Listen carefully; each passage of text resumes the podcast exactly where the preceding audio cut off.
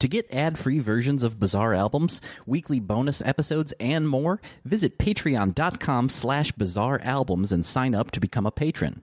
This show is 100% independent and Patreon is a great way to help keep the show afloat. So visit patreon.com slash bizarre albums. Hi, my name is Tony Thaxton. Like anyone else, I love a great album. But I also love those strange albums that might make you wonder how and why they even exist – but I'm not here to make fun of them. I'm here to celebrate them and tell their story. This is Bizarre Albums. Today's episode Percy Thrillington, Thrillington, from 1977. If chance see you in the tavern, we smile at one another and we say, Those were the days, my friend. We thought they never end. We sing and dance forever and a day. Those Were the Days was a 1968 single by Mary Hopkin. It was one of the first singles released on the Beatles' newly formed record label, Apple. Paul McCartney produced the song after discovering her. McCartney wanted the song to have strings, so he asked Apple A&R man Peter Asher to find him someone to do the arrangement.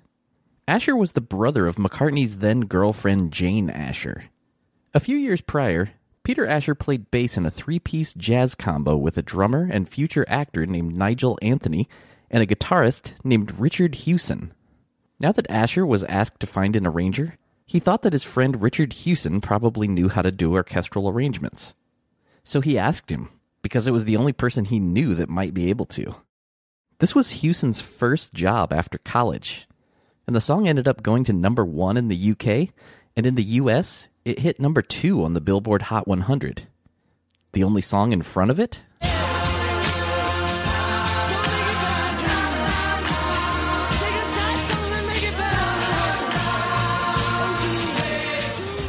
Over the next year, Hewson was regularly arranging for Apple. His biggest break would come in 1970. Phil Spector wanted him to do arrangements on I Me Mine and The Long and Winding Road for the Beatles' Let It Be album. the long and winding road that leads to your door. It's been well documented that some of the Beatles, specifically McCartney, were not fans of Spector's production. The band had intended for the record to have a more stripped down sound. McCartney disliked it so much that in 2003, he spearheaded a re release of Let It Be, removing all of Spector's Wall of Sound additions. The long and winding road that leads to your door. By 1971, the Beatles were no more. McCartney had already made a solo album simply titled McCartney, which was actually released about a month prior to Let It Be. And he was about to release his second solo album, Ram, which would be released on May 17th, 1971.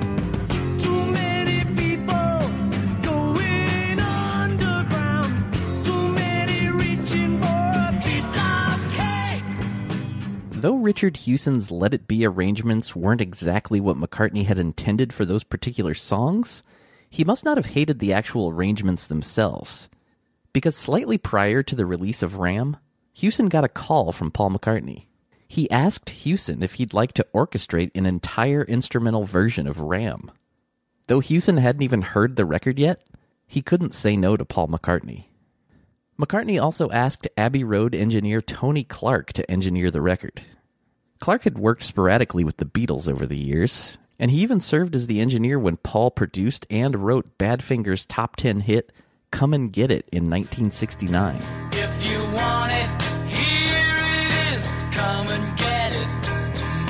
Mm, make your mind up fast. The second engineer was someone else who had worked with McCartney before Alan Parsons, who would later have success of his own with The Alan Parsons Project. I am the eye in the sky, looking at you.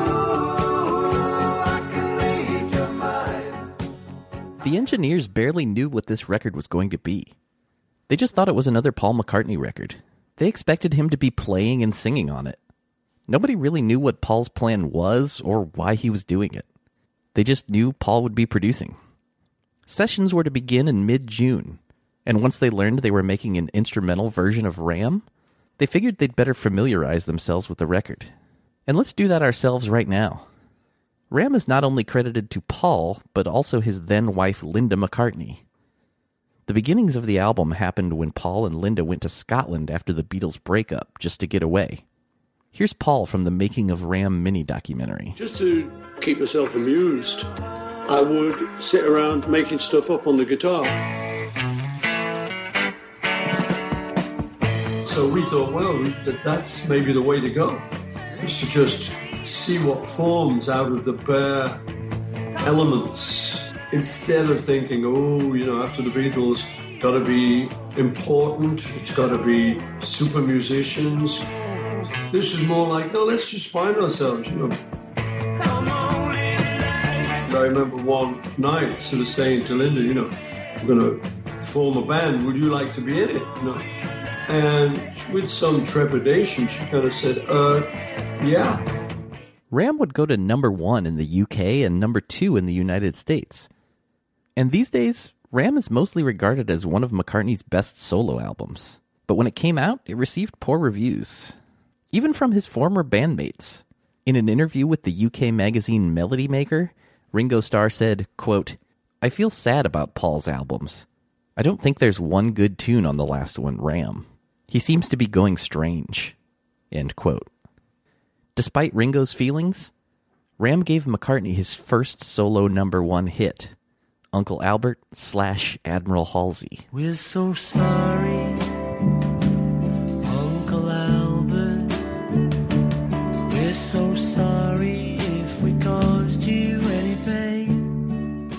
Tony Clark ultimately decided not to familiarize himself with Ram. He knew that they were doing something different with this orchestral record. In an interview with Matt Hurwitz from Good Day Sunshine magazine, he said, quote, Whatever I had to offer the session should be new, not simply a copy of Paul's album. End quote. But less than two months after the record was completed, McCartney formed his new band, Wings, which included drummer Denny Seiwell, who had played on Ram. Work would soon begin on their first album, Wings Wildlife, and this instrumental album was shelved for the time being. Several years and several Wings albums passed. Then one day in October of 1976, Richard Hewson received a letter saying that Paul had always liked the instrumental album and would finally like to release it. There's never been an official explanation of why he suddenly felt it was the right time, but that's what he wanted. So that's what happened. Hey, you. I just want to take a second to tell you about an awesome podcast called The Sloppy Boys from my pals Jeff Dutton, Tim Kalpakis, and Mike Hanford, who are also in a kick ass party rock band, also called The Sloppy Boys. What's their show about? Well, it's a podcast about cocktails. Each week, they drink and discuss a cocktail recognized by the International Bartenders Association. Drinks like tequila sunrise, white Russian, cosmopolitan, mint julep. They also have a great Patreon where patrons, as they call them, get access to the Sloppy Boys Blowout, a weekly bonus episode where the guys talk about music, movies, TV shows, or honestly, anything they damn well please. And you don't have to be a drinker to enjoy it. They're just having fun and you'll have a blast listening. So check it out for a funny, boozy, wild time. The Sloppy Boys podcast is on Spotify, Apple Podcasts, or anywhere else you get podcasts. Another day is here, and you're ready for it. What to wear? Check. Breakfast, lunch, and dinner? Check. Planning for what's next and how to save for it? That's where Bank of America can help. For your financial to-dos, Bank of America has experts ready to help get you closer to your goals. Get started at one of our local financial centers or 24-7 in our mobile banking app. Find a location near you at bankofamerica.com slash talk to us. What would you like the power to do? Mobile banking requires downloading the app and is only available for select devices. Message and data rates may apply. Bank of America and a member FDIC. When you need mealtime inspiration, it's worth shopping Kroger, where you'll find over 30,000 mouthwatering choices that excite your inner foodie. And no matter what tasty choice you make, you'll enjoy our everyday low prices, plus extra ways to save, like digital coupons worth over $600 each week. You can also save up to $1 off per gallon at the pump with fuel points. More savings and more inspiring flavors make shopping Kroger worth it every time. Kroger, fresh for everyone. Fuel restrictions apply. Hey, it's Kaley Cuoco for Priceline. Ready to go to your happy place for a happy price? Well, why didn't you say so? Just download the Priceline app right now and save up to 60% on hotels. So, whether it's Cousin Kevin's Kazoo concert in Kansas City, go Kevin, or Becky's Bachelorette Bash in Bermuda, you never have to miss a trip ever again. So, download the Priceline app today. Your savings are waiting. Go to your happy place for a happy price. Go to your happy price, Priceline. Back in 1971, Paul had started his McCartney Productions Limited company, which would later become MPL. In an article published in London's Evening Standard in March 1977, it claimed that the first artist signed to the company was an Irish band leader named Percy Thrillington. This was a completely made up character Paul created and decided to release the album as. Before its release, McCartney even took out ads in UK music magazines announcing Percy Thrillington's comings and goings, just to create some buzz. But in reality, it was all fake, aside from the album. So, on May 17th, 1977, Thrillington was released by Percy Thrillington on Capitol Records. I started with the flub dub dub and a tinkerwink woo woo. Quick note here the record was actually released first in the UK on April 29th on Regal Zonophone Records. Just wanted to clear that up. This album is in the same sequence and has all the same song titles as Ram, with one exception. More on that in a minute. Too Many People is the opening track. The lyrics of Too Many People features digs at John Lennon and Yoko Ono. Here again is Paul from The Making of Ram. Too many people was really a message to John across the airwaves, kind of thing. I did feel like he was, you know, preaching a little bit about what everyone should do, how they should sort of live their lives. And I felt that some of it was a bit hypocritical.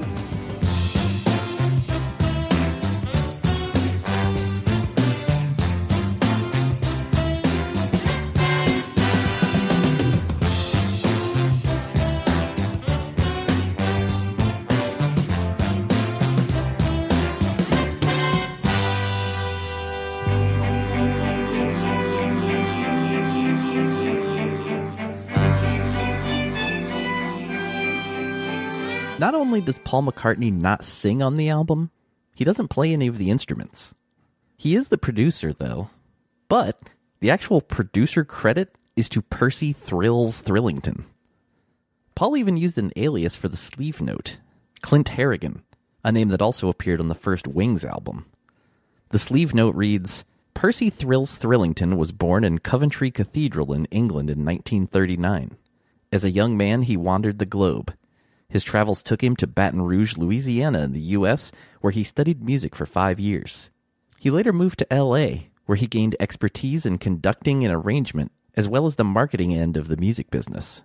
Eventually, his path led to London, where his lifelong ambition to form an orchestra was finally realized.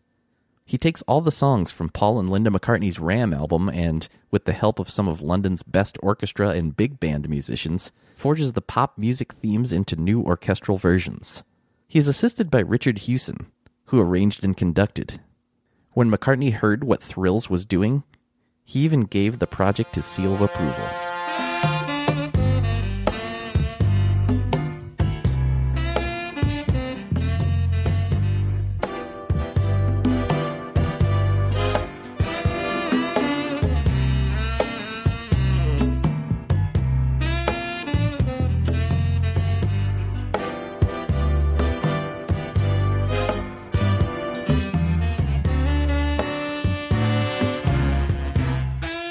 Though considered an instrumental album, it does occasionally feature some choir vocals, mostly oohs and ahs types of things, and this includes an uncredited boys choir who make their only appearance on Ram On. Ram contained a reprise of Ram On on side 2. This is the one minor difference in the track listing between Ram and Thrillington.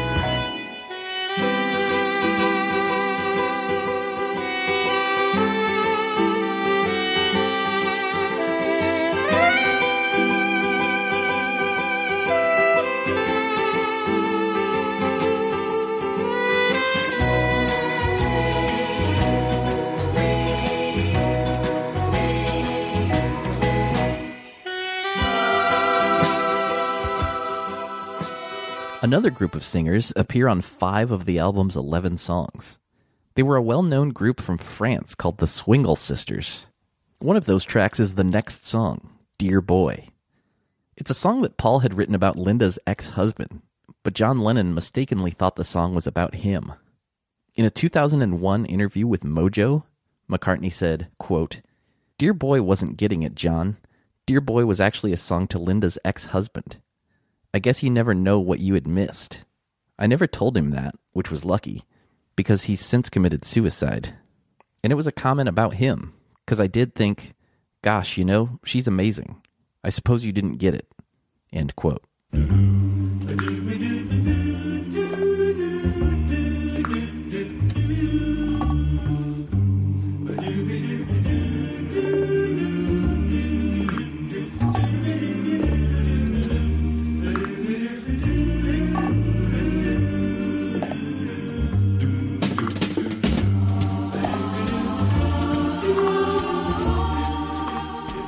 Side 2 kicks off with Heart of the Country, a song about a man searching for a farm in the middle of nowhere, much like what Paul and Linda had done when they headed to Scotland after the Beatles' breakup.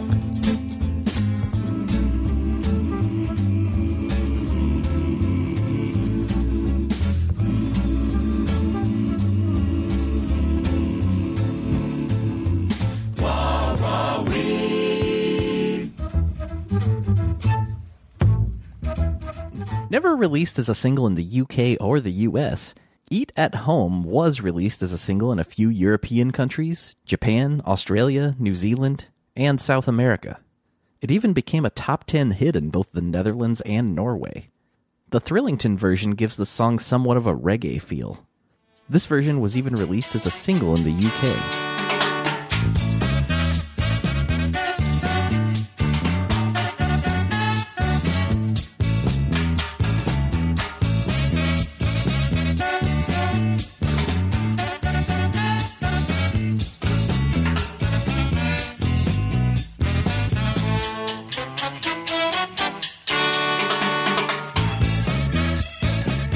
The album's closer is The Back Seat of My Car, which is a song that McCartney had actually written for the Beatles. They never ended up releasing the song, but McCartney's solo version was released as a single in the UK.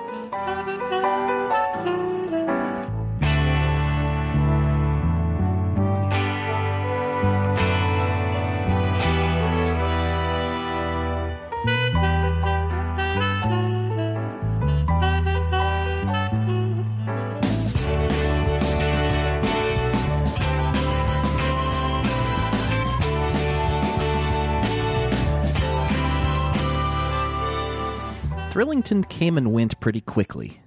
With the exception of a mention in the sleeve notes, Paul McCartney's name is nowhere on the album.